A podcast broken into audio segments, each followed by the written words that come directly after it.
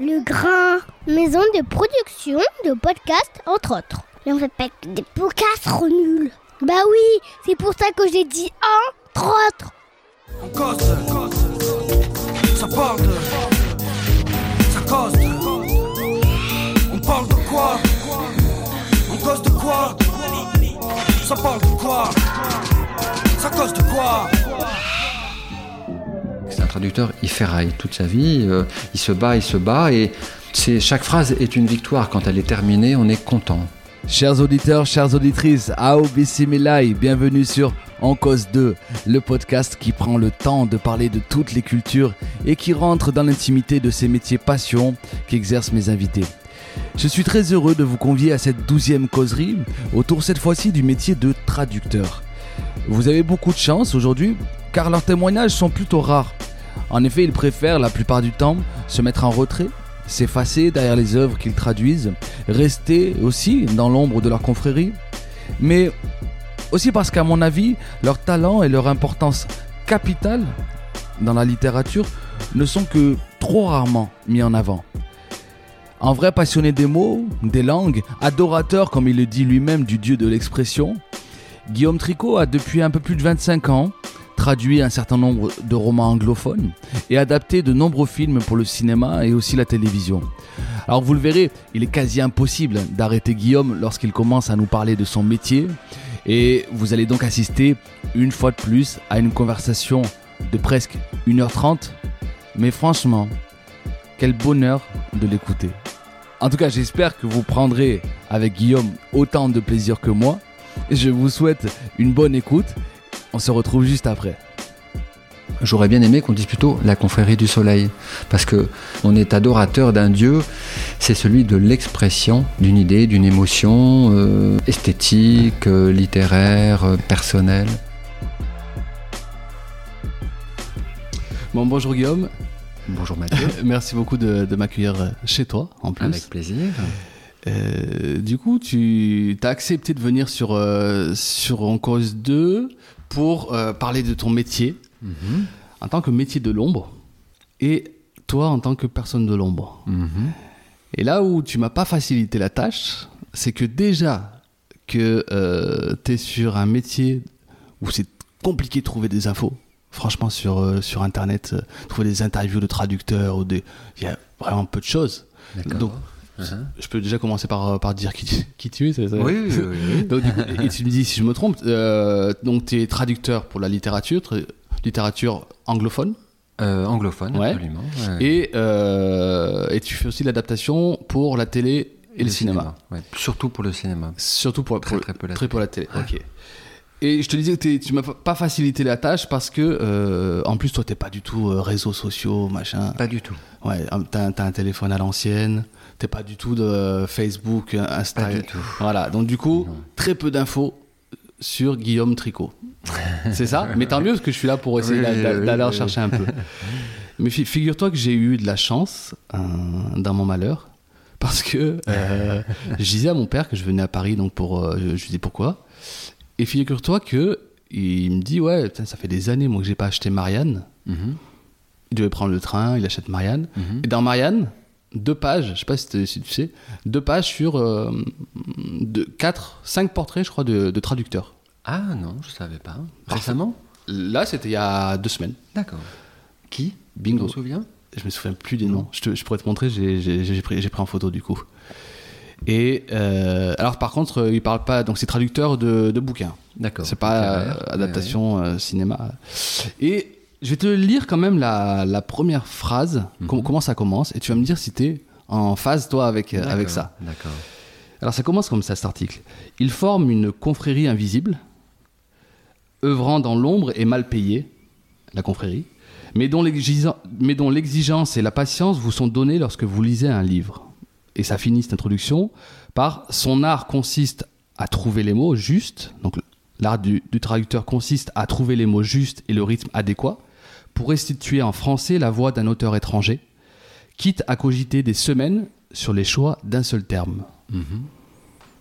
D'accord. Qu'est-ce que tu penses de, de ce, de ce mini mini portrait de, de la fonction de traducteur?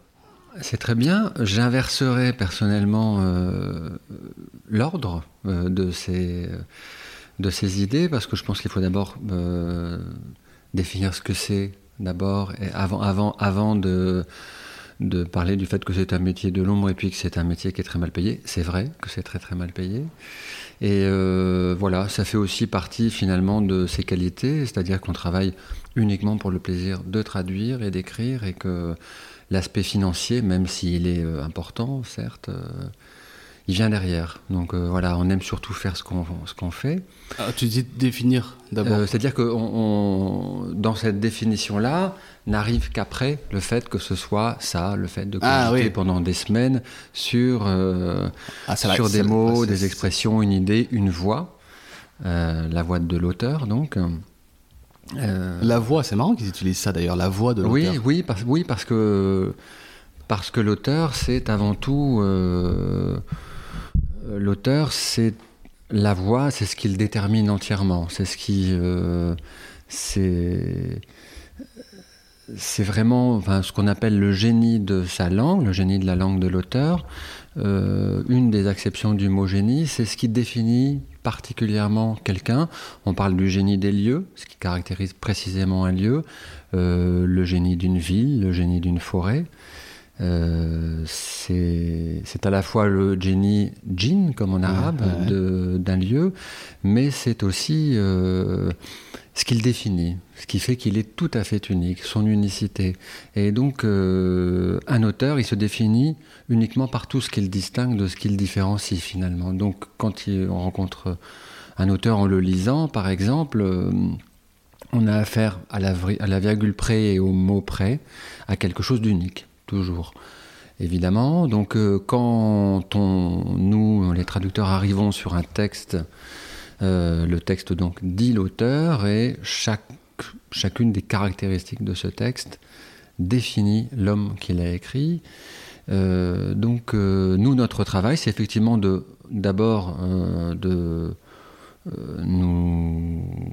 d'apprivoiser en quelque sorte cette voix, de savoir qu'est-ce qui est écrit, quels sont les choix euh, faits par l'auteur, pourquoi il est allé dans ce style-là, dans cette musicalité-là, dans ce qu'on appelle la prosodie, qui définit la façon dont le rythme euh, et la musicalité du texte euh, donnent du sens à la langue. Et donc tout ça forme un ensemble que nous mesurons quand nous le lisons pour la première fois. Ensuite, euh, avec ce qu'on a jugé, euh, ce qu'on a pensé de ce texte, et selon aussi des considérations purement éditoriales qui sont euh, celles vues avec l'éditeur ou l'éditrice, on définit en quelque sorte la pente qu'on va prendre, c'est-à-dire ce qu'on va faire de ce texte-là pour arriver vers la cible, c'est-à-dire le lectorat français. Voilà. C'est quand même assez incroyable. Avant de te, de te voir, du coup, hier, j'ai vu, j'ai vu euh, Benoît Alman, qui est comédien, mais qui est aussi très, plus, en tout cas, euh, très connu pour, euh, pour doubler Morgan Freeman Mhm. notamment. Et, Mhm. et il trouvait justement que le traducteur avait, avait une responsabilité énorme vis-à-vis de l'œuvre. Mhm. Oui, bien sûr. Si, euh, Alors, moi, je trouve qu'aussi, au passage, hein, que les, les comédiens de doublage, euh, ils ont une grande responsabilité aussi, hein, Ouais. parce que euh, bon, ils travaillent avec un directeur de plateau euh, qui leur donne des instructions, travaillent avec lui, c'est-à-dire qu'ils collaborent aussi, Ouais. c'est-à-dire que c'est pas univoque. Et euh, le directeur de plateau cède aussi de l'interprétation d'un texte par le comédien, qui lui-même s'imprègne du texte écrit par le traducteur selon ce qui était d'abord écrit par l'auteur. Ouais. C'est quand même une chaîne hein, de. De, de responsabilité Mhm. aussi. Alors effectivement, euh, alors en doublage, euh, c'est vrai. Euh, en littérature, ça l'est encore plus parce qu'effectivement, la, euh, un film dit un certain nombre de choses. Oui. Les comédiens parlent, il y a un plan, Mhm. il y a une image, il y a la définition d'un cadre, Mhm, euh, une bande sonore.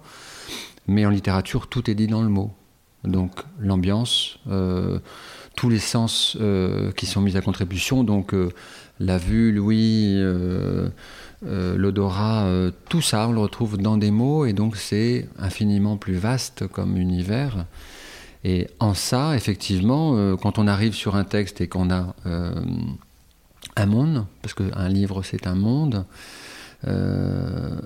il faut essayer d'en saisir ce qu'on peut chacun subjectivement en saisir. Donc le traducteur, il va juger la qualité du texte, juger, euh, juger de ce qui ce qu'il pense être l'objectif de ce texte en termes littéraires, c'est-à-dire de la qualité littéraire du texte, en termes d'univers, de monde de, de, pensée, et essayer de restituer ça. Sauf qu'évidemment, ce qu'on sait euh, tous un peu, c'est qu'entre une langue et une autre, il y a un grand fleuve qui coule et dans lequel on se noie très très vite. Et c'est- marrant que tu parles de, fleuve parce que j'entendais que euh, la traduction de, du mot traduire, Oui, traduquere, oui ça pourrait être conduire vers ou faire passer de l'autre côté de, de, de la rive finalement. Oui. C'est le passeur. Bon, c'est Ouais. la grande idée euh, assez, assez éculée du passeur, mais effectivement, dans euh, la locution, euh, dans l'idiome, dans le mot latin, effectivement, c'est celui qui passe de l'autre côté de la rivière. Et... Mais moi j'emploie le mot de fleuve, c'est parce que souvent, euh, quand on y réfléchit, on peut se dire que euh, une langue, moi je pourrais, j'aurais envie de la matérialiser par soit une très haute montagne, soit par un continent entier. Une langue, elle définit entièrement son peuple, celui qui la parle, ses locuteurs. Et, euh, et donc, c'est un ensemble de, un agrégat comme ça, de mots, d'expressions, d'histoires, des idées aussi. Et euh, elle est tout entièrement définie par comment elle est structurée, euh, le, le- le lexique, la syntaxe, etc., etc. Et tout ça, évidemment, ne passe pas de l'autre côté du fleuve. Le côté Mm. du fleuve, c'est l'autre, l'inconnu. Donc un autre pays, une autre culture, un autre continent, une autre langue. Et donc on peut euh, un peu modéliser ça comme ça et se dire que euh, on pourrait imaginer le monde comme une succession de, de grandes ou de petites îles, euh, chacune ayant ses spécificités selon la langue euh, parlée. Et donc, aller de l'une à l'autre ne va pas de soi. Ça, c'est important à comprendre. Et à chaque fois qu'on traduit quelque chose, la chose la plus simple qui soit, on s'aperçoit que quand on la passe de l'autre côté, dans, vers sa langue, la- donc la langue cible, il y a de la casse, il y a de la déperdition, il y a une altération de ce qui est dit, parce que ce n'est pas dit euh, avec la même façon, parce que ce n'est pas dit avec les mêmes mots, bien sûr, puisqu'ils n'existent pas. Et qu'entre donc euh, la source et la cible, euh, il se passe quelque chose qu'on ne comprend pas. Il y a un, un milieu, et dans ce milieu, c'est là, c'est la zone de tous les dangers où on perd. On perd, on en gagne aussi, puisqu'on fait d'autres choix lexicaux, syntaxiques. Donc on gagne aussi. Alors voilà, c'est un peu ce fleuve qui coule et qui emporte tout un tas de choses euh, dont on ne maîtrise pas tout, loin de là. Avant qu'on qu'on on aille encore plus, plus profond là, dans, ton, dans ton fleuve, ou alors on va essayer plutôt d'aller sur, sur, sur la terre ferme, mais je voudrais euh, revenir quand même sur euh, le tout début de la Mhm. phrase là, de l'introduction de Marianne. Mhm. De Marianne, c'était il forme une confrérie invisible. Oui, Est-ce que tu es euh, d'accord avec ça? Euh, Est-ce que vous êtes, vous êtes Oui, oui, alors. ils, euh, ils ont pas utilisé le c'est marrant ils auraient pu dire le traducteur la traductrice oui, oui, ils parlent oui, tout de suite d'une confrérie. Alors, c'est une façon euh, anoblissante de le dire. C'est une façon euh, réjouissante aussi, puisqu'on peut se dire qu'on forme une confrérie, puisqu'on nous sommes tous confrères. Euh, alors, confrère, c'est un mot qu'on emploie plutôt pour euh, un registre médical. Voilà. Euh, dans notre domaine, on- c'est vrai qu'on ne parle pas tellement de confrères pour le ce qui est du substantif. Après, on peut parler d'une confrérie ou, au sens où on forme euh, une espèce d'ordre, c'est-à-dire qu'on appartient tous à l'ordre de ceux qui traduisent, à- au groupe des- de ceux qui traduisent, ceux et celles qui traduisent. Il y a beaucoup, beaucoup de femmes qui traduisent, plus que d'hommes. Et euh, on le voit quand on va... euh, moi, j'ai intervenu à plusieurs reprises dans des, facultés de, traduction euh, pour faire des conférences et, on s'aperçoit que le- l'effectif féminin est bien plus pléthorique que parfois. Enfin, la dernière fois, je suis allé faire une conférence à Paris. Comme ça, faire une conférence, c'est beaucoup dire. J'étais j'étais là lors d'une conférence on me posait des questions sur le métier. Il y avait, je crois, un homme, un jeune homme, Ah donc, et 27 femmes.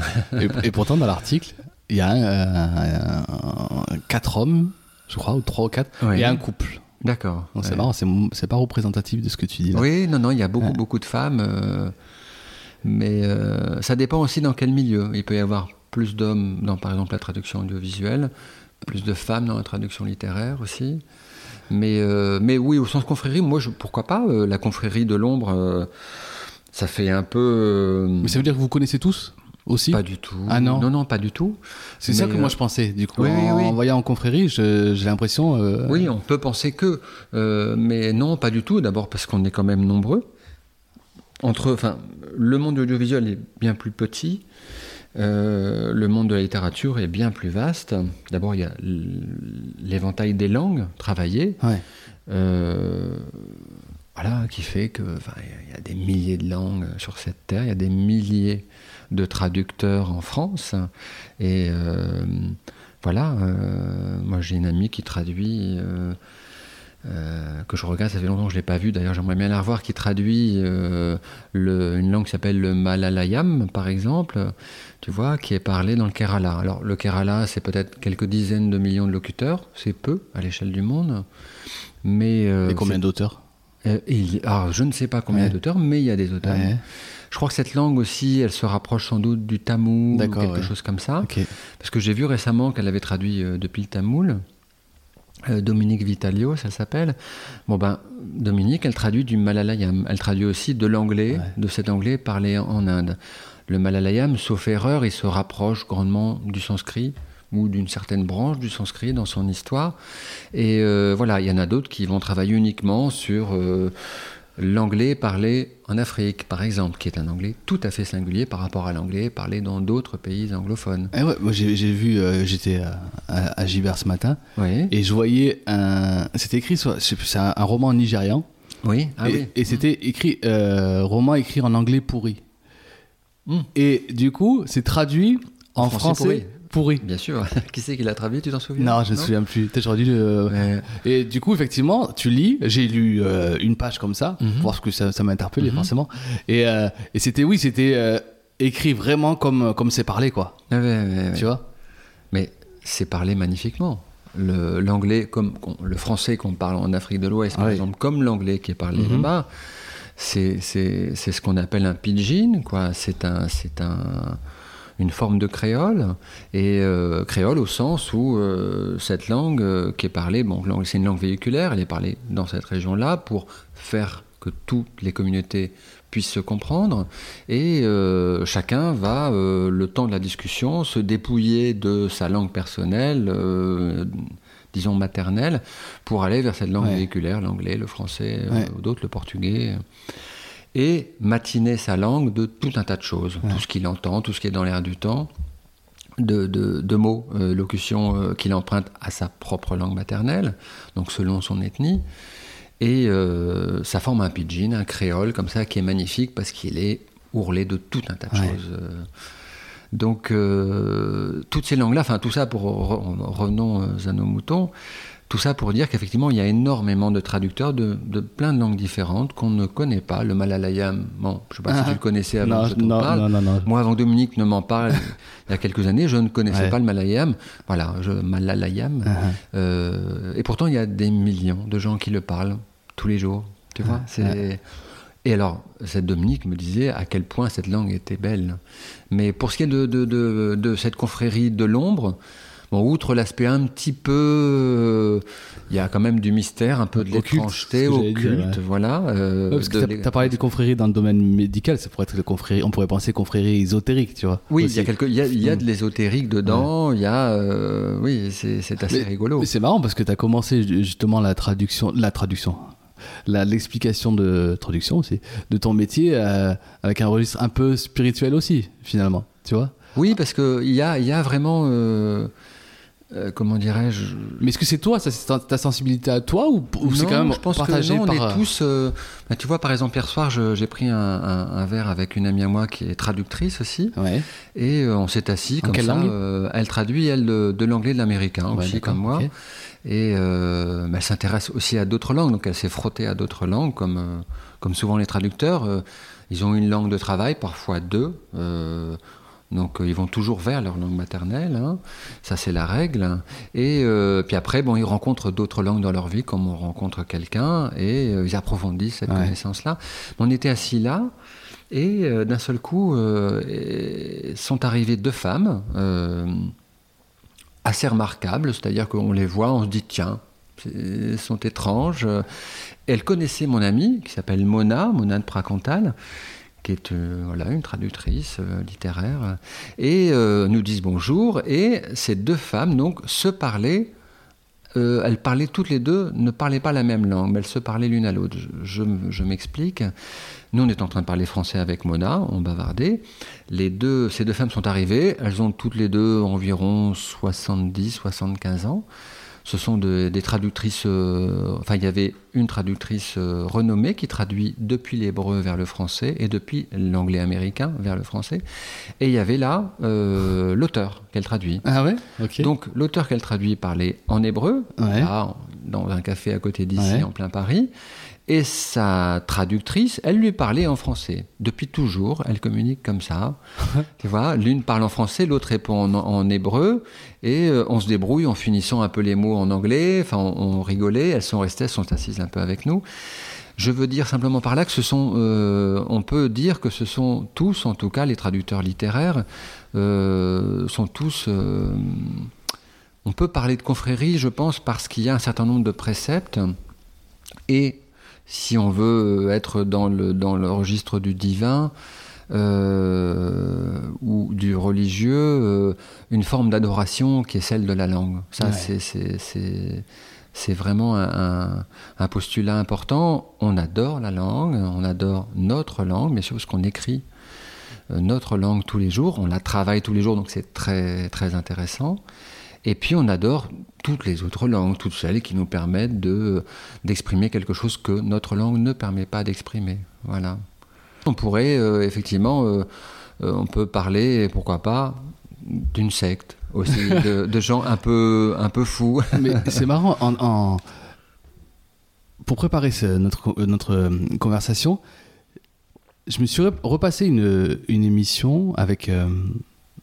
C'est la conversation scientifique. Je la mettrai sur. euh, Je, je mettrai le lien. euh, entre donc Étienne Klein sur France Culture et euh, Barbara Cassin.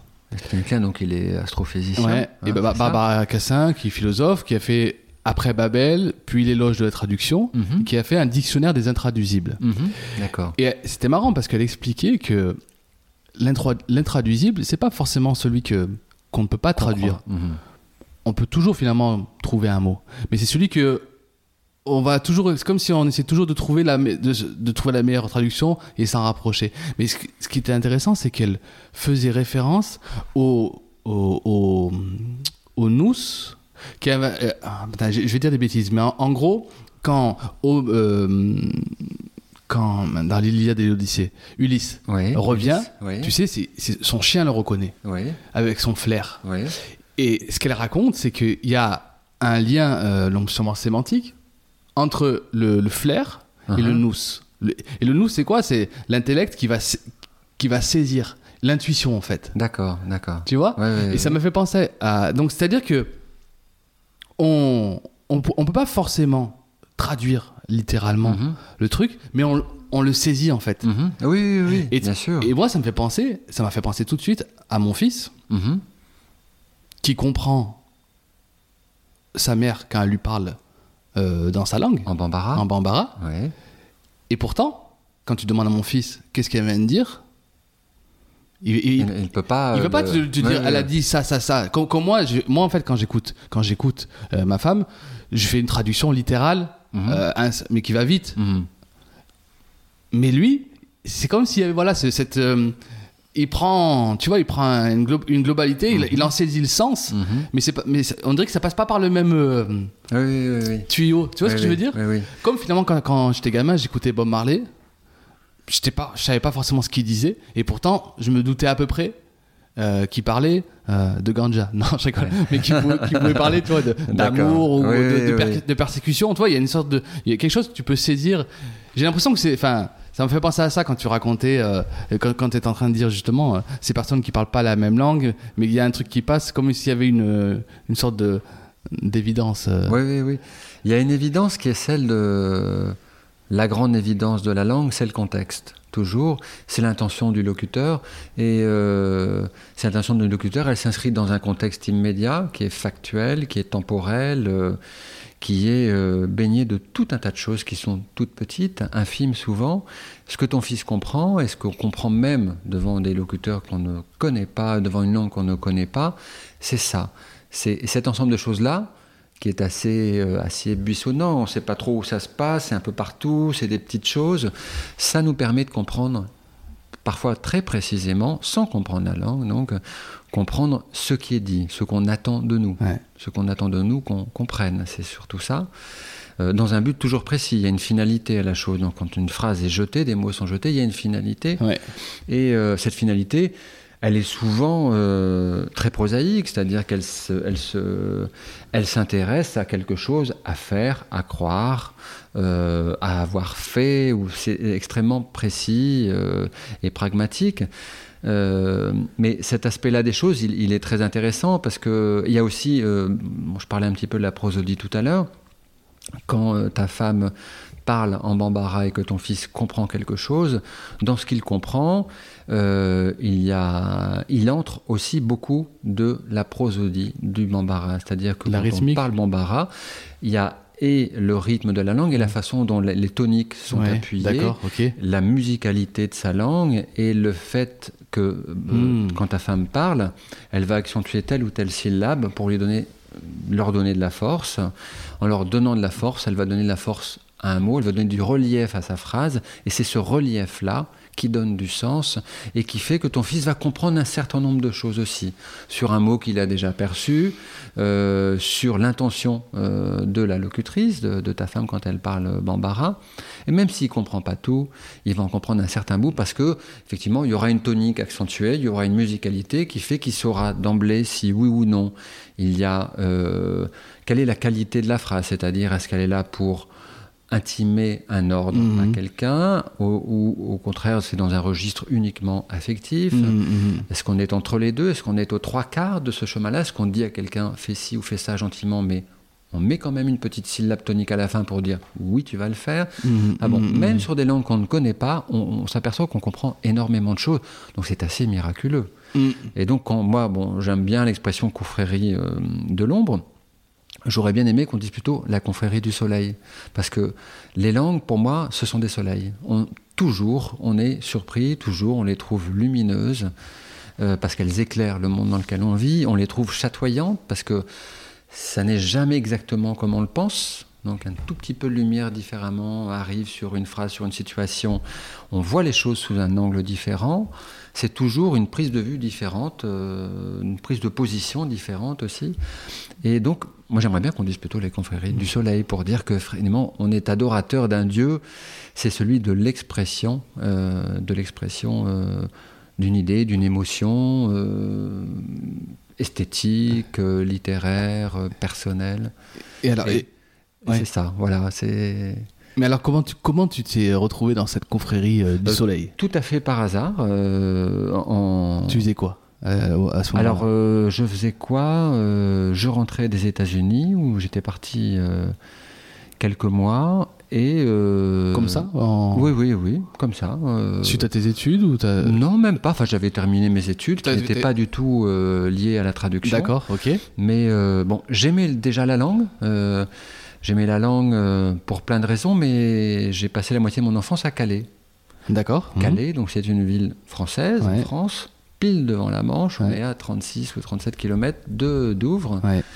Et euh, de Calais arrivaient des dizaines de ferries tous les jours avec euh, plein de sujets de, de Sa Majesté. euh, des excentriques, des- tout ce qu'on veut. Ça te des- fascinait Ah oui, Ah, bien sûr. fasciné, Ouais, ouais, ouais.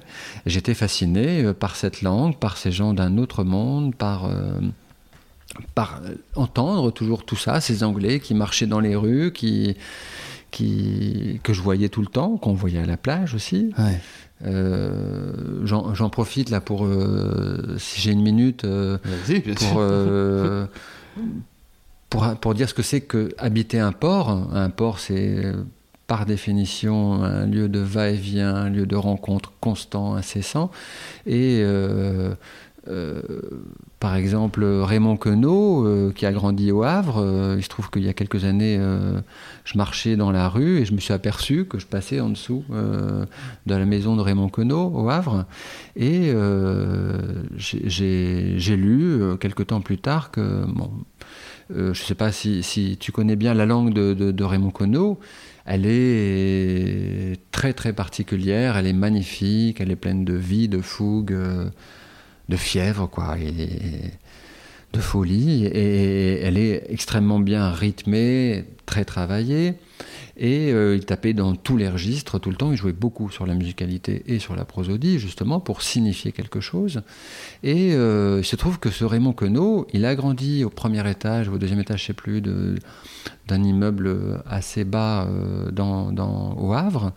Et ce qui l'a sans doute poussé à écrire, on peut le penser, c'est que toute la journée, il entendait passer, puisqu'il avait ce balcon, il entendait passer en dessous de chez lui toutes les langues du monde. C'est Babel, le Havre, hein, c'est un très grand port. Mmh, mmh. euh, donc il entendait des, des matelots russes passer, après des matelots arméniens, après des, des- des matelots de, de, de tout pays. euh, et euh, ça a exercé sur lui une fascination incroyable. Et c'est un, un homme qui a beaucoup, beaucoup joué sur ça quand il a commencé à écrire et qui a toujours joué sur la langue. Euh, pour lui, euh, voilà, la, la langue est essentiellement composite, c'est une espèce de kaléidoscope. Donc on prend un peu partout tout ce qu'on peut saisir et tout est formidable. Et enfant, c'est déjà ce qu'il a vécu. Donc, et, donc c'est toi ce que tu as vécu aussi finalement? moi, j'ai vécu ça, moi, parce que j'y Oui. j'y habitais une partie de l'année, pas tout le temps, mais c'est vrai. Et puis, et puis euh, à Calais, il y avait essentiellement des Anglais. Euh, donc, mon apprentissage de la il est passé par là. Il est, il est passé par. euh, bon, j'y allais aussi, euh, de l'autre côté. Et oui, ce pays me fascinait très certainement. Et je l'ai trouvé, ben voilà, comme pas mal de gens à l'époque, en tout cas, excentrique. Euh, ils étaient différents de nous. ils étaient.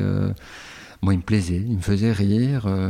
J'aimais la musique de leur langue. Et ouais. pour- pourquoi tu te retrouves alors à faire un, un long séjour aux États-Unis Ah, euh, et, pas, et pas, pas en Angleterre ah euh, comme ça. Concours de circonstances. euh, Peut-être l'appel du large, quelque chose de bon. L'Angleterre, j'étais déjà allé, Ouais. j'avais j'avais fait des échanges scolaires Ouais. dans le second cycle. J'étais déjà allé un certain nombre de fois. Puis voilà, l'occasion de cette folie quand on est jeune de, de partir loin, Ouais. euh, de, de s'aérer un grand coup les poumons. de- Mais- Et, donc je suis parti là-bas. euh, voilà. euh, Et tu étais, tu étais lecteur à, à l'époque ou tu, tu lisais beaucoup de livres? Littérature américaine Non, non, pas très sincèrement, non. Pas du tout comme, comme je l'ai fait par la suite, mais non, j'étais, j'étais intéressé. Bon, je connaissais euh, plutôt bien la langue anglaise parce que, parce que je l'aimais bien, surtout. Ouais. Donc, euh, non pas que j'ai travaillé, j'ai peu travaillé la langue, hein, euh, mais j'avais des, des facilités en anglais. Et parce que, ben voilà, j'avais depuis tout petit, j'entendais l'anglais, que ma tante là-bas à Calais écoutait tout le temps de la musique anglophone.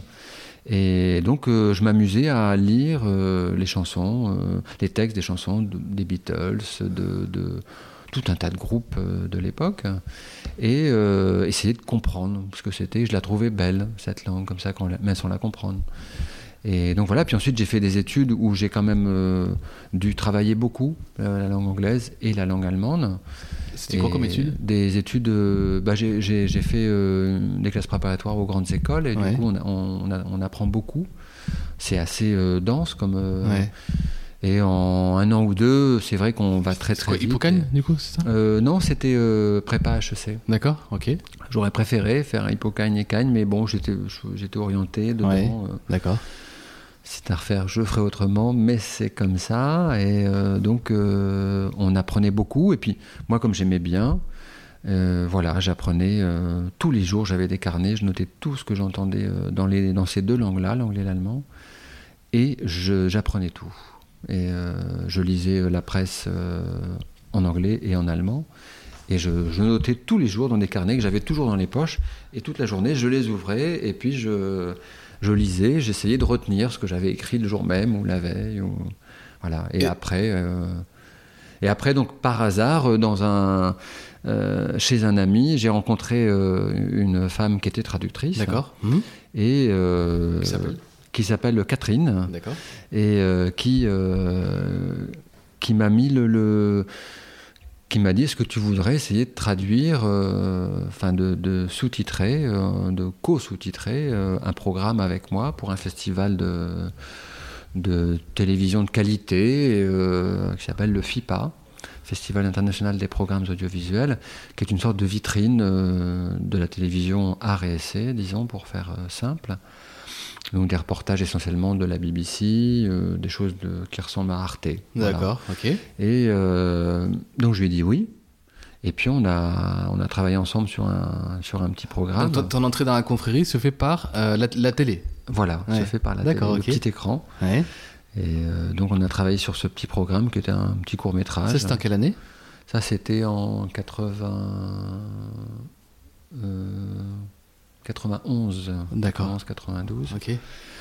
Et, et donc voilà. Et puis ensuite, euh, bah, j'ai fait de plus en plus. bah, j'ai continué dans ce festival euh, à travailler pour le FIPA. Donc je suis passé de, du petit court métrage au moyen métrage, euh, documentaire, puis fiction. euh, Mais, mais là, c'est. C'était du sous-titrage. Et à ce moment-là, tu, tu trouves un boulot? Ou ou il y a quelque chose quand même qui, qui t'appelle Parce que là, c'est du sous-titrage. Tu vas en dire plus sur la différence entre, entre travailler, entre traduire, adapter. Euh, D'ailleurs, tu, tu nous diras pourquoi c'est pas les mêmes mots. Mais pour un roman, c'est pas le même travail que pour le cinéma. Non, pas du tout. mais ouais, du ouais. coup, il y a peut-être moins cette connexion-là, enfin toute cette euh, poésie que tu nous as donnée tout à l'heure. Ou, ou je ne sais pas d'ailleurs, peut-être que je me trompe. Pour le sous-titrage, tu veux dire Pour le sous-titrage, ouais. Oui, Il faut aller à l'essentiel, non? Oui, voilà, voilà. Euh, en sous-titrage, euh, c'est comme pour le doublage d'ailleurs. euh, Peut-être que ce comédien t'en a parlé, mais le sous-titrage, alors on, on peut considérer, mais sans entrer dans ces considérations, parce que c'est un peu long à expliquer, mais la traduction, c'est vraiment un- une écriture sous contrainte, par excellence, dans la mesure où on est contraint par un, la langue d'arrivée, cette espèce de montagne gigantesque avec euh, son monde, ses habitudes, ses façons de nommer les choses, ses façons de rythmer les phrases, euh, cette façon donc de voir le monde et de l'appréhender, qui est tout à fait différente de, de la même chose dans une autre langue, de, si on essaie de développer la même idée. euh, et, donc, qu'est-ce que je voulais dire par là Euh, Oui, que donc la traduction en tant que telle, c'est vraiment cette double contrainte qui nous lie toujours, qui est comprendre au mieux euh, la source, l'idée source, la phrase source, ce texte-là, euh, qui est une forme de matrice, et proposer quelque chose dans une langue d'arrivée qui, voilà, cette langue, elle est, elle fourmille de contraintes d'écriture propre. La syntaxe, l'orthographe en sont déjà, bien sûr, les deux premières mamelles, mais euh, euh, il y en a d'autres. Il y a euh, la façon dont on nomme les choses, la façon dont on les exprime, les différents registres. le registre lambda standard de la langue, un registre familier, ergotique, euh, médical, technique, etc. Toutes ces choses qui font qu'on va piocher, quand on s'exprime, tout un tas de choses un peu partout dans les différents registres. Et quand on passe d'une langue à l'autre, cette contrainte-là, elle est très éprouvante pour le traducteur, parce que quand il passe d'une langue à l'autre, effectivement, euh, il ne peut jamais rendre ce qu'il voudrait rendre le plus souvent. hein.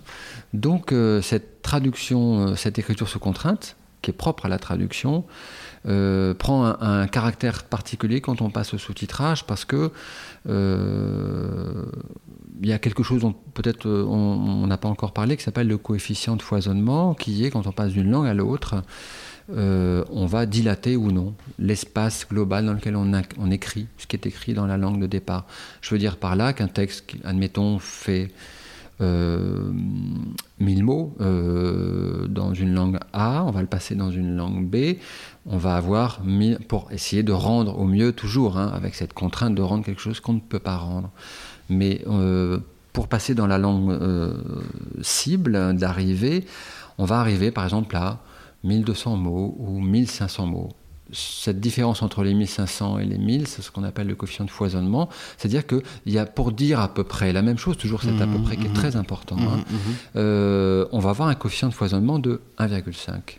C'est-à-dire que quand on parle, par exemple, pour, pour être plus concret, de l'anglais américain au français, euh, on a un coefficient de foisonnement qui est environ de 20, 20 15-20%.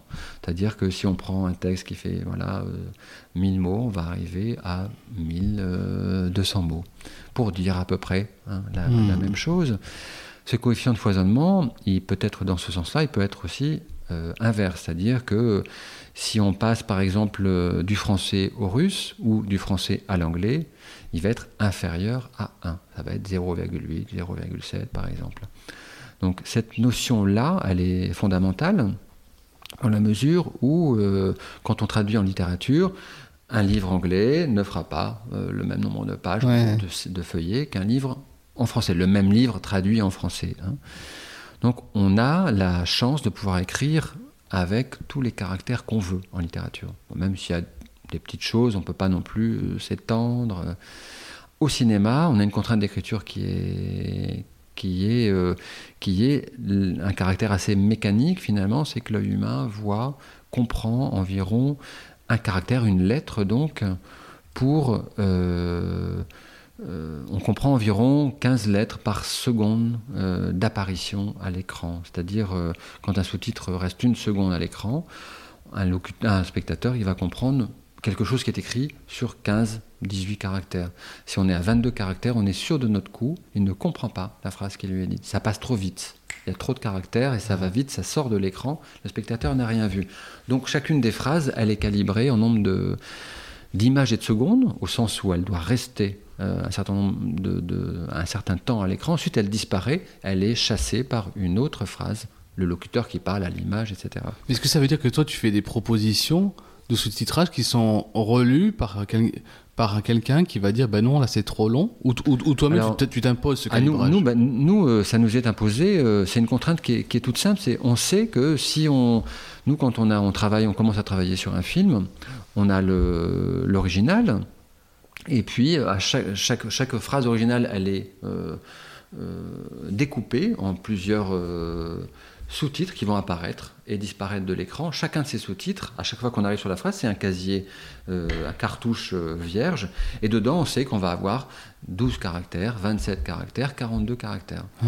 Si on dépasse ce nombre de caractères, on sait qu'on ne pourra pas, le spectateur ne pourra pas le Ah, lire. c'est- des cartouches que tu oui, c'est comme un cartouche au sens où c'est un espace vierge qu'on va remplir. D'accord. Et, euh. Ah oui. Donc, euh, donc c'est cette contrainte-là. C'est un peu comme si tu avais les, les formulaires euh, administratifs où tu as des cases. et- Exactement, c'est exactement la même chose. Ah, Ok. Sauf que là, il s'agit d'un film, euh, qu'il s'agit d'émotion, il s'agit de faire sourire, Ah ouais. de faire pleurer, il s'agit de rendre quelque chose qui est inscrit dans une suite logique, contextuelle. Et donc, euh, quelqu'un parle et il y a de l'action, il vient de se passer quelque chose, il va se passer quelque chose dans la seconde qui suit.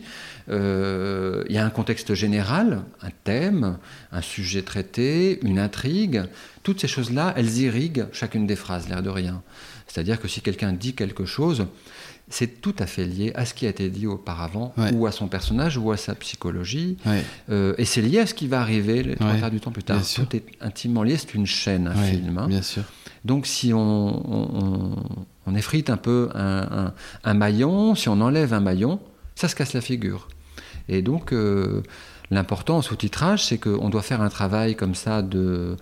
de on doit ramasser le texte, euh, donc évidemment conserver au maximum ce qui est dit, sauf que comme le coefficient de foisonnement, il est largement inférieur à, à 1, on doit souvent se contenter d'environ 60 à 80% de ce qui est dit dans la langue d'origine. Ok. Je parle de l'anglais vers le français.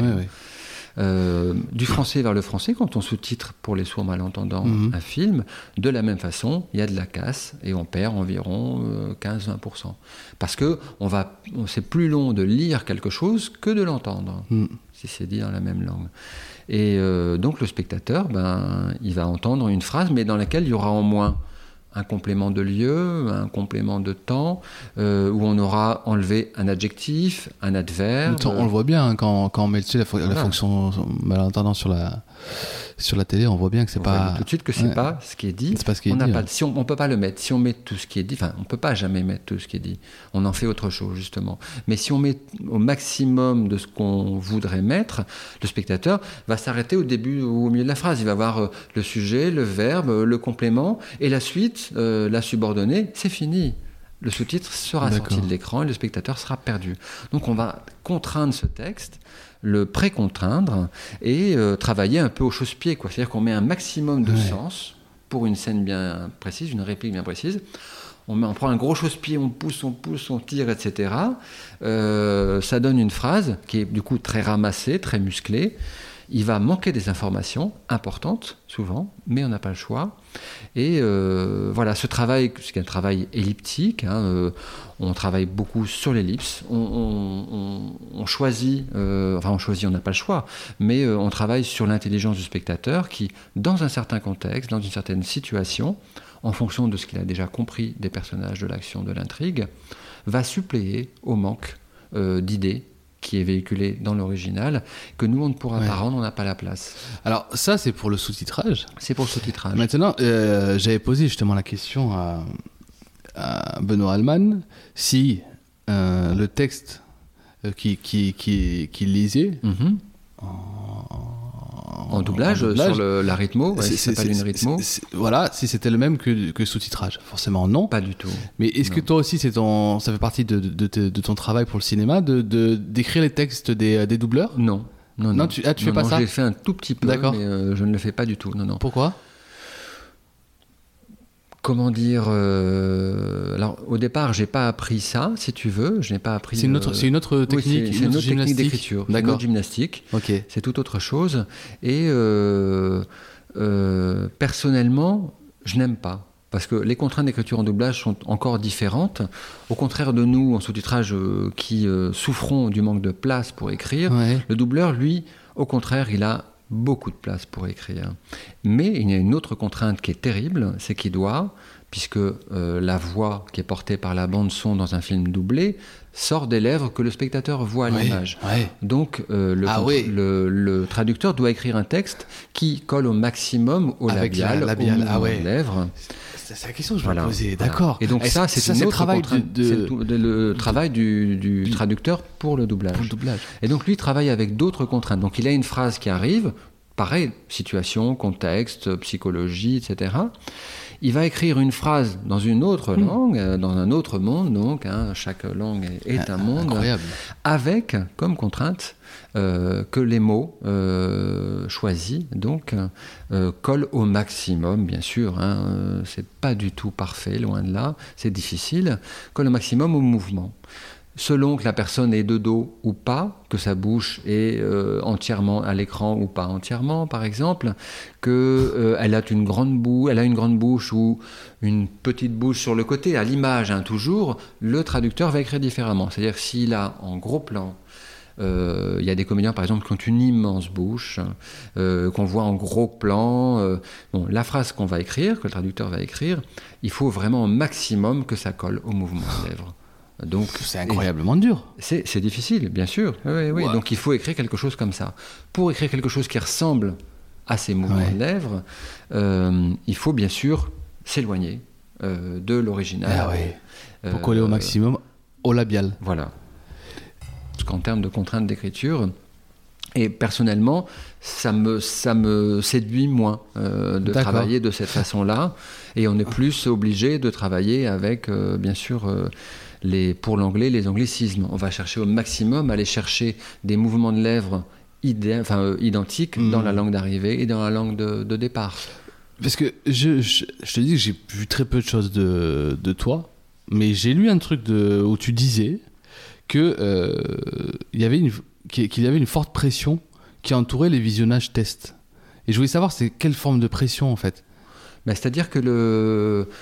il- Alors, les films, c'est le, le cinéma, donc on, sait que c'est une économie euh, riche, C'est ça, il y, a- des- gros enjeux Il y économiques, a des gros enjeux beaucoup plus que dans la littérature. Oui, évidemment. évidemment. Ah oui. Que- c'est un peu rigolo, c'est qu'on pourrait considérer, si on veut disséquer ça, que euh, le film est un enjeu euh, économique très important et un enjeu euh, comment dirais-je, artistique Moindre. euh, moindre, Ouais. comparé à un livre. Ouais. Pour plein de raisons, On- on- c'est quelque chose qu'on, c'est une idée qu'on peut défendre, argumenter, mais, mais je veux dire par là que en littérature, donc l'enjeu, il est assez faible comparé à celui euh, d'un, film, donc. Et alors qu'il y a beaucoup, beaucoup de difficultés euh, en traduction littéraire, que c'est un enjeu bien plus, c'est beaucoup plus de travail, que un livre euh, traverse les siècles, euh, est lu par on ne sait jamais qui pendant des siècles, dans un peu partout, dans tous les. Bon, c'est quelque chose de, de- de très important, un livre. Un film, on peut lui prêter une durée de vie, même s'il existe toujours, on peut lui prêter une durée de vie moindre. Donc, un, enjeu moindre. Mais bon, bah, là, pour ce qui est de- des enjeux, oui, on peut. euh, on sait bien qu'il y a une pression importante sur, les, sur le texte qu'on produit pour euh, les films, parce que celui qui nous emploie, donc le distributeur, euh, lui, voilà, il a payé son film, tant et souvent beaucoup. Et il est important pour lui qu'il y ait le maximum de spectateurs. Pour, que le pour qu'il y ait un maximum de spectateurs, il y a évidemment l'aspect promotionnel qui joue euh, beaucoup. Mais euh, il faut que nous, on arrive à faire sourire, pleurer, euh, séduire le C'est vrai que c'est vous- spectateur. c'est vrai qu'il faut. C'est, c'est, c'est, c'est- donc, ouais, ouais, ouais. Mais, Il faut le séduire. mais, ce mais du coup, du coup, je suppose que par contre, ça paye. Si on parlait d'une confrérie mal payée, Oui, oui, ça oui. paye mieux le cinéma, ou pas forcément. Oui, oui, si, si, Si, le cinéma paye mieux, bien sûr, oui, oui, nettement. Euh, ça paye mieux et euh, euh, voilà, c'est. Du, du coup, je reboucle avec ma question de tout à l'heure. Quand tu, quand tu rentres dans la traduction par le petit écran, est-ce que tu trouves un travail qui permet de, de manger, voire bien manger Ou vraiment, tu as, déjà tout de suite un, un déclic par rapport à ce métier-là? Ah, moi, Oui, personnellement. toi personnellement, quand, quand tu rentres en, Ah, en oui, 91, oui, tu, oui, oui, oui, oui. tu, tu rentres par... euh, Alors, moi, moi, moi j'ai euh, trouvé ça très, très euh, enthousiasmant, ce métier. Tout de Euh, suite Tout de suite. ouais. tout de suite, dès, dès les premières phrases, euh, bah, c'est assez magique quand même parce que il y a tou- toujours cette, cette difficulté de rendre ce qui est dit dans une langue, de le rendre dans une autre langue, et on s'aperçoit toujours qu'on n'y arrive pas. Donc on fait, une sorte de pis-aller, quoi. On, on essaye au mieux de rendre, euh, et cette difficulté-là ne s'éteint jamais. Ce n'est jamais bon, jamais parfait, ce qu'on a, ce qu'on a pu euh, écrire, parce que ça ne peut pas être parfait. Et du coup, c'est une difficulté constante. Et euh, ça, c'est déjà un défi, parce qu'on sait que si on embrasse cette carrière-là, toute notre vie, on sera euh, dans cette difficulté-là, d'essayer de faire que ce soit au mieux. Et, euh, voilà. Et puis, euh, c'est quand on est jeune, ou enfin même moins jeune, je pense, quand on commence à mettre un texte sur une image, avec une bande son, avec de l'action, des sentiments, etc. c'est toujours plein de petites choses qui font que, euh, comme on dit, quand on, nous, quand on rend le texte, on va à une, une phase du travail qui s'appelle la simulation ou la relecture, où on regarde l'œuvre à, presque au ralenti, on voit si les, les répliques bah, sont bien, plaisent, font mouche ou non, si elles font rire ou non, parce que bien évidemment, euh, quand nous on écrit quelque chose, ça nous a fait rire, enfin on a cherché bien sûr, on écrit une phrase, par exemple s'il faut faire rire, on écrit une phrase, évidemment l'humour ne se traduit pas, hein, euh, dans la grande majorité des cas, et euh, donc euh, on en fait autre chose là aussi, on va faire rire un sujet français. On ne fait pas rire un sujet français comme on fait rire un sujet anglophone, par exemple. Ben, c'est pas du tout la même chose. C'est pas les mêmes ressorts, c'est pas les mêmes mots, la même syntaxe. Enfin bon, ce qui fait rire dans une langue, c'est tout un tas de choses, mais ça ne se traduit pas. Donc nous, on essaie de faire rire, mais quand on rend notre texte, on s'aperçoit que, que, par exemple, que euh, la phrase qu'on a écrite ne fait rire personne dans la salle. Bon, c'est embêtant, parce que Ça veut dire qu'avant que le distributeur euh, Bien lance... sûr, on, on a- fait une relecture, ce qu'on appelle une simulation. Mais avec un panel de, de spectateurs test Non, non, non, non, ça c'est vous-même. Non, ça c'est assez rare. Ouais. C'est quand même, euh, c'est-à-dire que ça arrive au sens où on, on- on va nous aux, aux projections, qu'il peut y avoir euh, des gens autour de nous. Pour des très gros films, il peut y avoir des gens autour de nous, de, de l'équipe de distribution, et elles vont réagir au texte qu'on a écrit. Certaines ont déjà vu notre texte, déjà lu, donc elles le connaissent, d'autres non. Et on va voir, euh, enfin moi personnellement ça m'est déjà arrivé, euh, et à d'autres traducteurs aussi, d'aller à la projection avec l'équipe euh, Ouais. euh, de distribution, de- du studio de distribution de la société. Et ben, évidemment d'être dans mes petits souliers, puisque c'est sur un écran de 10 mètres de long, 7 mètres de haut, qu'il y a, euh, ils ont fait une projection, il y a plein de gens, euh, des centaines de gens dans la salle. Nous, on connaît le texte par cœur, puisqu'on l'a travaillé, travaillé pendant environ 20-25 jours hein, pour un film. Et on attend l'effet produit par la phrase, parce qu'on sait Mais que t'as la- le track, genre, avant? Bien sûr, Ah ouais. énormément, puisque euh, le film commence, euh, si c'est un film par exemple rigolo, Ouais. euh, comique, ou bon ben la phrase arrive, bon nous déjà on a une sensibilité particulière au texte, on, on revoit une énième fois, parce qu'on Ouais. a vu plein de fois notre texte, on le revoit et on voit si oui ou non c'est bien, si c'est moins bien, s'il manque un truc, si on aurait pu faire mieux, etc. Donc on note tout et on va reproposer des choses au distributeur. Mais sinon, euh, de façon plus simple, euh, par exemple, on sait que dans telle scène, il va y avoir une succession de jeux de mots, par exemple, ou de blagues, ou de choses comme ça. On sait qu'à l'image, ça rit, les protagonistes rient, l'écran est très grand, il est très haut, la salle doit rire. Si jamais ça ne rit pas, c'est une catastrophe, évidemment, puisque dans la langue d'origine, ça rit. Avec la langue d'origine, justement, ça rit parce que c'est la langue d'origine. Mais tu vois, euh, Benoît Alman, je reviens encore à lui, oui. me disait que, alors je sais pas si c'est en, en sous-titrage pour le cours, en adaptation ou en traduction Doublage, pour oui. le doublage, mais il me disait que on a mis des années, des années à traduire West Side Story parce qu'on n'arrivait pas à retranscrire, à transcrire l'humour euh, juif Ah oui, ah, de, oui, de- oui. de la comédie. Oui, Et il m'a- oui. il m'a donné des exemples aussi en comédie jamaïcaine. On a eu énormément oui, de mal à, à, à mettre en français cet humour très euh, Bien sûr, ancré. euh, Bien sûr, oui, oui, oui. et, ben- et justement, dans, dans, dans l'article, euh, c'est pour ça que je voulais pas être impoli pendant que tu parlais, j'essaie de retrouver euh, l'article de Marianne. Et il, il parlait de. euh, il y avait, donc c'est Rémi Cassaigne qui, fait, qui traduit Énigme Mankel, apparemment, euh, qui parlait de l'art de, de transcrire euh, l'humour. Mhm.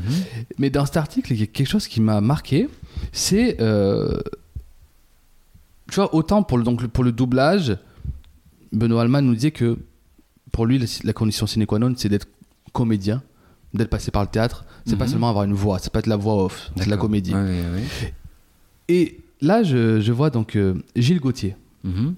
Qui euh, qui traduit euh, qui traduit euh, qui traduit de, de l'arabe, D'accord, notamment Ala El Aswami. d'accord, C'est qui avait fait l'immeuble Yacoubian d'accord. chez Actes Sud. Ouais, ouais, ouais. Et, et en fait, il, lui était avant.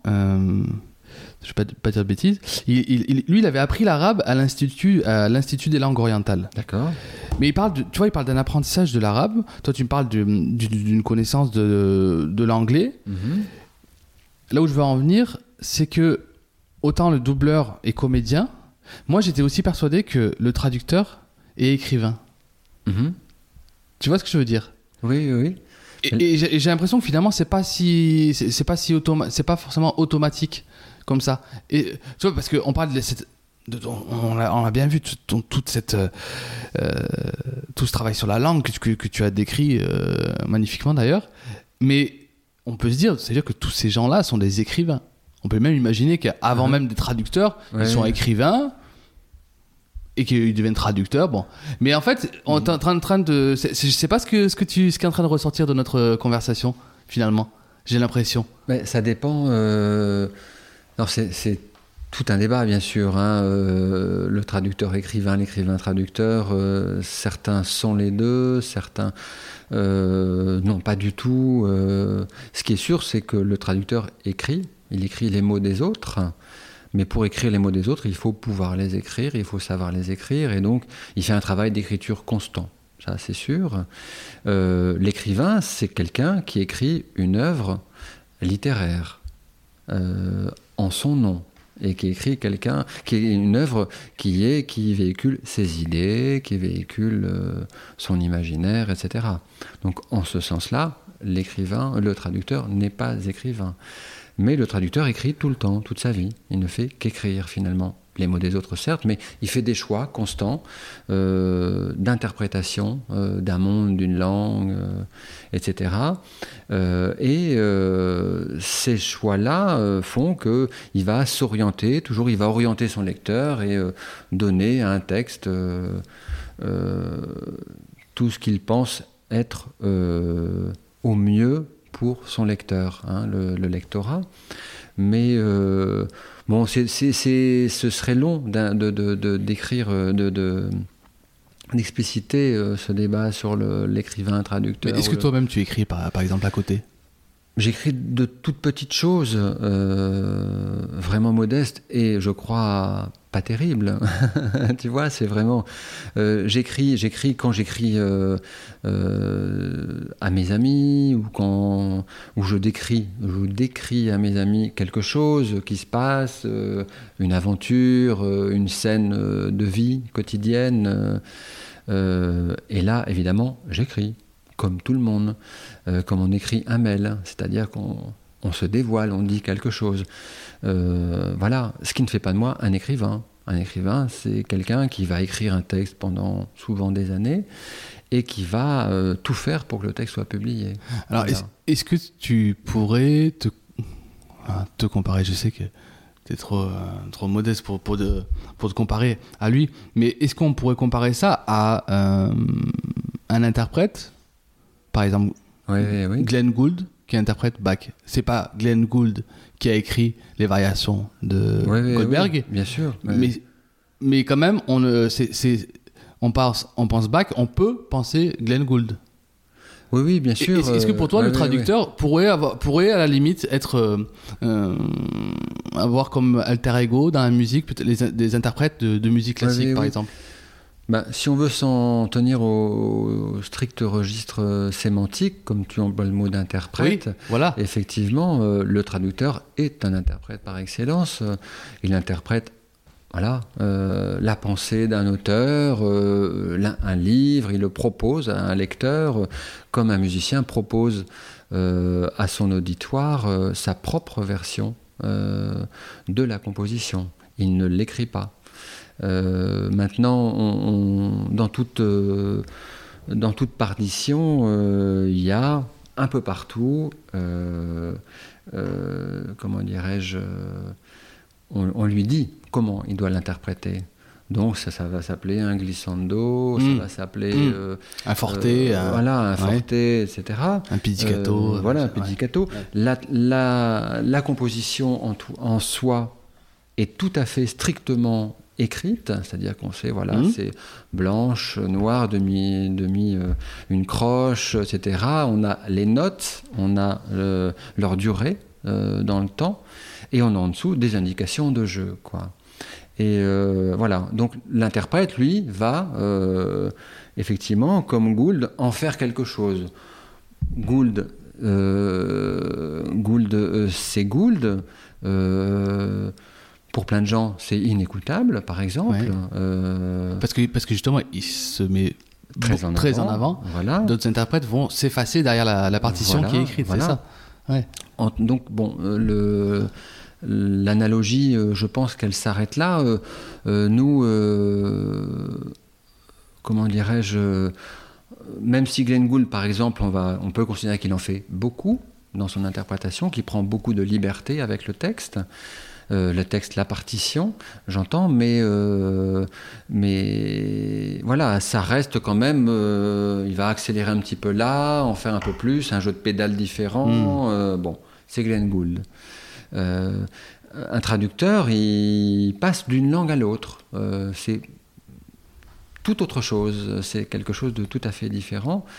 Il passe d'un monde à l'autre et donc euh, c'est pas du tout comme quelque chose qu'on va composer comme ça, enfin qu'on va va interpréter comme ça. Euh, un traducteur, il reste des mois et des mois, voire des années sur un texte parce que c'est un travail lent d'extraction, de, compréhension de- bah, d'une langue, d'une expression, d'une idée, euh, d'extraction de ce qu'on peut en faire, et puis ensuite on va prendre ses pinceaux, euh, ses rabots, et puis euh, essayer d'écrire une phrase, la raboter, la réécrire, mettre un petit peu de couleur à droite à gauche, euh, saupoudrer d'un peu de poudre de perlimpinpin pour que la phrase soit jolie, qu'elle corresponde à ce qu'on pense être ce qu'il y a de mieux à en faire par rapport à l'original, et qu'elle nous plaise ou non, hein, on s'entend, mais il y a cette, cette idée que voilà, on se bat avec le texte. Un traducteur, il ferraille toute sa vie, euh, il se bat, il se bat, et une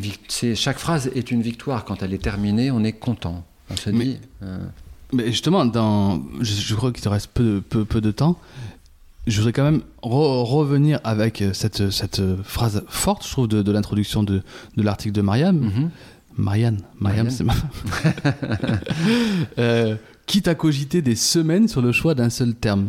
Tu trouves ça exagéré ou, ça peut arriver Alors, euh, alors, moi, je pense que ça peut arriver en littérature, oui. Oui, moi je parle de la littérature. Ah oui, oui, là, oui, en plus, c'est un article sur le traducteur Ah Oui, bien de sûr. roman. Alors, cogiter des semaines. Alors, bon, nous, on est des gens très précis, très pointilleux, sourcilleux, maniaques. Donc, euh, à cogiter des semaines sur le, un, un- un terme, on va plutôt dire que lorsqu'on fait une traduction euh, littéraire, c'est un travail qui prend très souvent beaucoup de mois, enfin un certain nombre de mois, beaucoup de temps, pardon, et euh, donc on va euh, dès le début se retrouver avec un certain nombre de difficultés. Par exemple, sur un terme qui, qui est là, qui est assez présent, qu'il soit inventé ou non par l'auteur, ou qu'il soit justement, comme tu parlais de l'intraduisible tout à l'heure, un de ces mots, et il y en a infiniment, dont- pour lesquels on n'a pas d'équivalent. Donc quand on n'a pas d'équivalent, soit on va, on va un peu à côté, un peu avant, un peu au-dessus, un peu en dessous, euh, ou on invente, ou euh, voilà, on cherche une solution. Il y a un problème, on cherche une solution. On passe son temps à chercher des solutions aux problèmes qu'on rencontre. Et quand donc un terme arrive et qu'il faut lui trouver un équivalent, puisqu'on ne va pas périphraser, on va pas, voilà, parfois on périphrase, mais euh, si ce terme est important, oui, il va mettre des semaines à mûrir, ça c'est sûr, et souvent même des mois. C'est-à-dire que si le terme est vraiment important, euh, ce sera long. Euh, accoucher de- d'un terme qui va nous plaire, euh, euh, on va dire ben, c'est celui-là et je pense qu'il n'y a vraiment pas mieux, il sera long. Maintenant, on ne va pas rester des semaines dessus. Euh, on reste souvent en littérature euh, des, des, des, des heures sur une phrase. Ça, c'est très fréquent. Euh, Ah ouais. Ça se voit pas, enfin les gens ne le pensent pas, mais oui, on peut rester euh, coincé euh, vraiment euh, des heures sur une phrase. Et, et vous, une phrase. et vous, vous êtes payé par l'éditeur au feuillet. Nous, on est payé au feuillet ce qui de ex- 1500 signes, Voilà, et- espace et ponctuation comprises. ouais. Ah ouais, et c'est ce qui explique justement que vous êtes mal payé. Si vous êtes payé au feuillet, pas la phrase que. Non, parce que si on était payé euh, proportionnellement, euh, ça pourrait être très important. euh, une- voilà, une, une ligne, un feuillet. Oui. Non, c'est simplement que un feuillet est payé de temps. euh, C'est comme ça. Tous les traducteurs ont le même. non, pas du tout. Ah non, il y a des traducteurs qui sont plus prestigieux. Oui, oui, oui. il y a Ah, des d'accord, traducteurs qui sont plus Ouais. qui gagnent un peu plus au feuillet. Ouais. Et il y a plein d'éditeurs qui proposent moins au feuillet. Et voilà, on dit oui ou on dit non. Bon, voilà, il y a des tarifs respectés ou non respectés par les éditeurs. Et voilà, les traducteurs, selon euh, leur prestige, euh, euh, voilà, leurs besoins du moment, disent oui ou non. Mais non, ce qui, ce qui est important, c'est que voilà, il y a tant par, par feuillet, tant de tant d'euros, et qu'un feuillet, ça prend tant de temps. Et à- à- parce que entre le feuillet, le feuillet, c'est le feuillet définitif qui Hmm. nous est payé de temps. Mais euh, quand on commence, euh, voilà, euh, on commence une phrase, après on, bute sur une difficulté, on est sur la deuxième phrase, voilà, on peut très bien rester des heures sur un feuillet. Voilà. Et après, c'est, ce n'est que le premier jet. Après, donc, il faut réécrire le texte. Ensuite, on compare avec plus loin, nettement plus loin, plus, plus, plus, plus tardivement. On le compare avec l'original. Après, on le réécrit à nouveau. Après, on le soumet à quelqu'un. On le relit.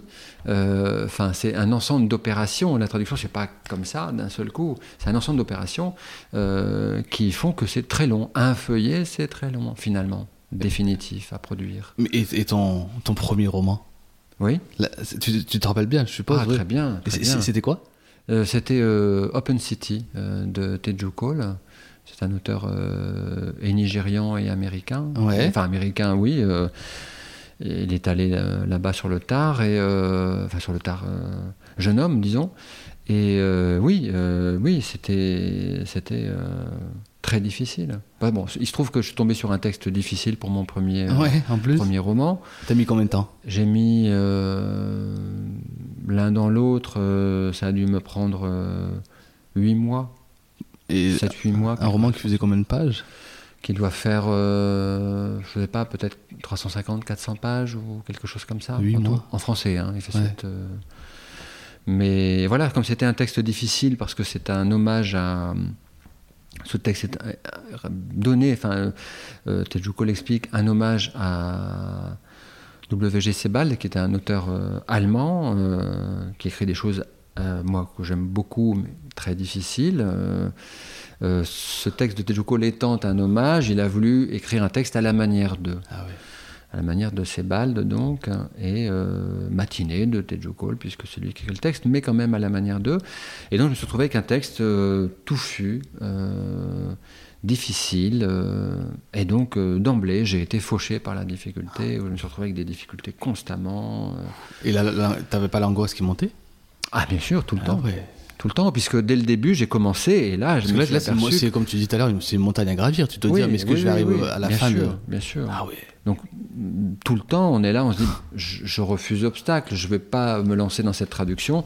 Un, je n'ai pas les épaules pour le faire. Euh, euh, deux, je n'arriverai jamais jusqu'au bout. À euh, voilà, il y a énormément de, de, de choses difficiles en littérature. Ce qui est très difficile, c'est souvent la description, la Ouais. description. La description d'une forêt sous l'effet d'une Oui, tempête. oui, parce que lui, il décrit un euh, environnement que tu connais pas forcément. Même souvent, bah, que tu connais pas du tout. souvent, tu ne le connais pas Ouais. du tout. Ah ouais. Euh, Donc lui, c'est naturel donc, quand il le euh, décrit. Toi, oui, toi tu dois. oui, Déjà. bien sûr, il le rend, lui, il en fait que, même si par exemple il, il décrit euh, les effets de la lumière sur une façade gothique euh, Ouais. un soir d'été, euh, je ne sais où, c'est très complexe parce que c'est lui qui voit Ouais. cette façade gothique, euh, c'est lui qui en perçoit quelque chose, c'est donc, on est dans l'hypersubjectivité, et de cela, il va faire un texte littéraire avec quelque chose qui puisse lui le distinguer de tous les autres écrivains. Son propos, c'est ça. Écrire quelque chose qui va être du Tejo Cole, rien d'autre. Voilà, même si c'est un hommage à Sebald, par, par exemple. Mais...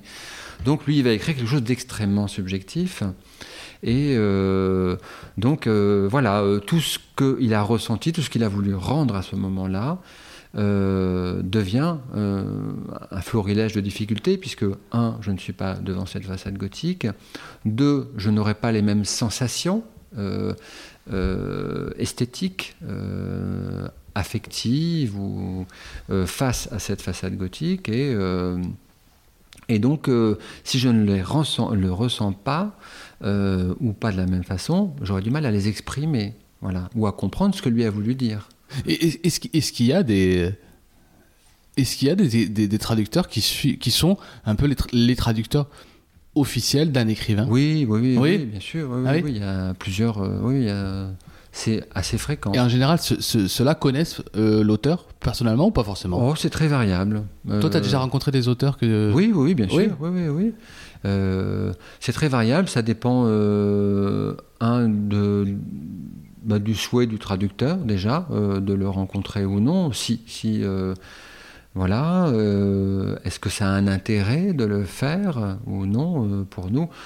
Euh, Ça dépend aussi du contact qu'on a avec lui. C'est un contact qui est détendu ou pas, Mhm. Euh, parce que évidemment les, les écrivains, bon, c'est un grand enjeu pour un écrivain d'être traduit dans un dans un autre dans une autre langue, qui plus est en français, qui est donc la grande terre d'élection de la littérature, Ouais. c'est une une des grandes terres, disons, mais, euh, mais voilà, eux, s'ils être connaissent pas le traduit en français, ils peuvent pas avoir de. Excuse-moi, mais. non, bien sûr que non. Ouais. Bien sûr que non, mais euh, c'est un grand enjeu, donc du coup pour lui c'est une grande source d'inquiétude. Ah, Va-t-il ah être bien traduit? Comment, D'accord. en, comment le savoir Voilà. Donc lui il se repose uniquement sur les épaules, a priori, de l'éditeur, Et- son éditeur dans le pays d'arrivée. Mais est-ce que l'éditeur, toi, t'accompagne pendant ta traduction? Oui, oui, oui. tu oui. t'envoies au fur et à mesure. Tu, tu, tu donnes pas à ton éditeur que la version quand tu.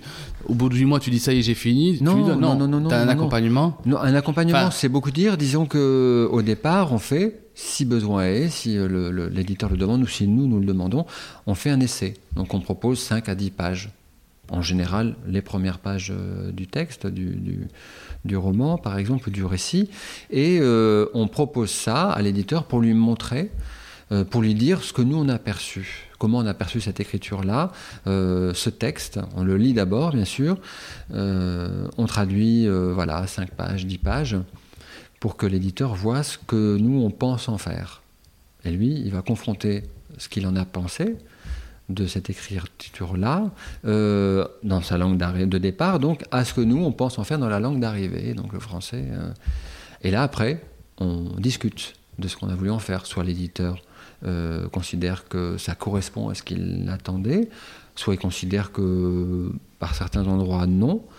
Donc c'est là qu'on va vraiment euh, discuter de euh, finalement de ce qu'est euh, le texte d'origine et de ce que nous on peut en faire en français.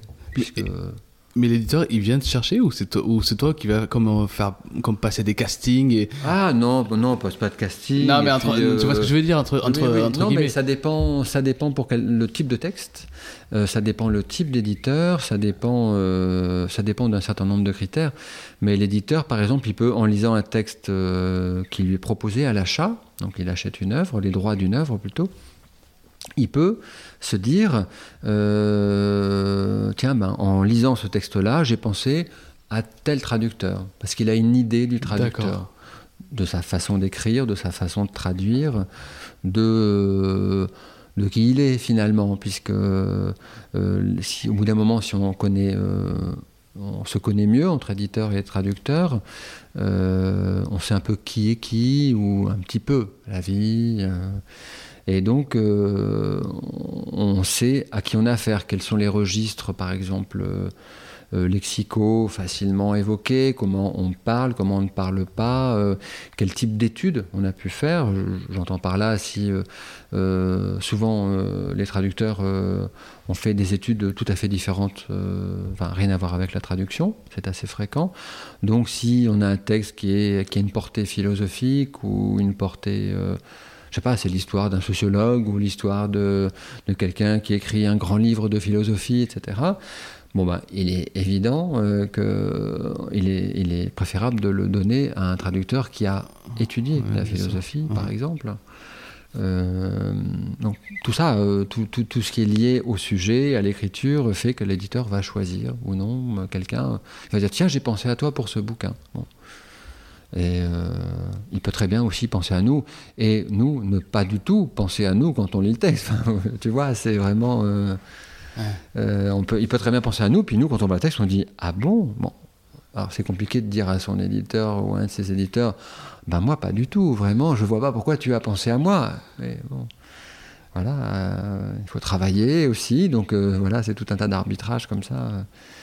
Mais il y a aussi d'autres traducteurs qui furettent comme ça dans, les, dans la, production littéraire euh, ancienne, moins ancienne, euh, à venir, et qui, euh, euh, qui proposent un texte à une maison d'édition, parce qu'ils ils savent que cette maison d'édition a pour domaine, a pour, pour esprit de publier tel ou tel type d'écrit. Donc l'éditeur n'y a pas pensé, on ne lui a pas forcément proposé ce texte à l'achat, mais euh, le traducteur, lui, pense que cette maison d'édition, elle signe un peu ce genre d'auteur. Donc euh, s'il tombe sur un auteur euh, du début du XXe siècle qui écrit de telle ou telle façon, qui aborde tel ou tel sujet, il va lire et dire tiens, ce texte est digne d'intérêt. Il appelle l'éditeur lui dit j'ai trouvé ce texte, qu'est-ce que tu en penses?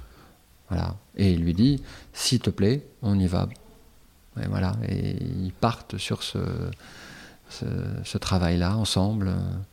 Ma, ma, ma, dan- ma dernière question, euh, si quelqu'un qui écoute ce podcast, si t- si t'as donné, et j'espère, l'envie à un jeune là, euh, de faire ce métier, Oui, qu'est-ce que, euh, on va finir là- là- là-dessus, qu'est-ce que tu lui euh, conseillerais conseillerais. ouais, pour, pour, pour démarrer là-dedans? Alors pour démarrer, Enfin, Pour démarrer, qu'est-ce que tu lui conseillerais tout court, pardon, plutôt? Moi, je lui conseillerais de- de- de- d'ouvrir grand les oreilles et les yeux tout le temps. euh, de, euh, je crois que c'est, enfin, pour moi, en tout cas, la grande vertu de, ce métier, c'est la nuance. C'est d'être constamment dans la nuance, dans l'observation et dans la nuance, et la compréhension de choses qui nous sont étrangères souvent.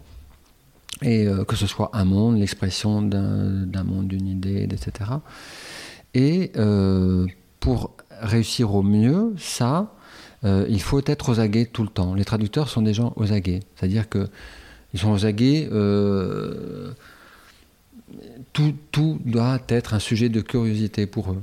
Parce que, euh, parce que tout est curiosité quand on y pense bien. On marche dans la rue, tout est important. Tout ce qu'on voit, tout ce qu'on entend, tout ce qu'on ressent. si on prend le soin de ralentir son pas, de, de se focaliser sur un, objet bien précis, un être bien précis, euh, on s'aperçoit qu'il se passe énormément de choses tout le temps autour de nous. Et ça, ça forme des mondes qui se superposent tout le temps. Et ça forme euh, un environnement qui est extrêmement riche. Et un traducteur, euh, sa principale qualité, c'est la curiosité.